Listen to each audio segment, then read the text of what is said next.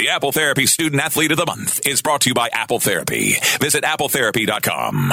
This is Laura Remillard with November's Male Student Athlete of the Month, Shahruhk Hussain from Bedford High School. Can you tell me a little bit about your experience as a senior? This year as a senior has been very crazy football-wise, like winning it in OT versus Merrimack. What schools are you looking at? I'm looking at Northeastern, St. Lawrence, just a lot of good educational schools in New England. What are you looking to major in? I'm looking to go into pre-med. How excited are you about D1 football state champions? Congratulations. Thank you so much. Our whole team is definitely very excited. It's the first one in BHS history for football to actually come out with a win this year. It's incredible, and definitely to be a captain of that team and finally put that banner up. Tell me a little bit about your volunteer work. During the summer, I was a volunteer at the Elliott Hall. I did a lot of volunteer with the Nashville TV, so like HRC, FBI, part of the National Honor Society so there's a lot of volunteer work I have to do with them, like volunteer for blood drives, and I actually put on a dodgeball tournament last year for the Children Miracle Network. We donated like around a thousand dollars. What inspires you to participate in all this volunteer work? I know a lot of people need our help, so I just try to get back, try and do my part, and just volunteer my time. Is there anything else that you can really say that you got out of going to school in Bedford? Privileged to play sports here. It's amazing because all the coaches they really care about you. Coach Stinks, like I look at him like as my best friend, but when it's time to you know put on the pads, then he's definitely there to coach you up too. So the teachers are amazing. They really care about you. Nominate your son or daughter. Sign up now at espnnhradio.com.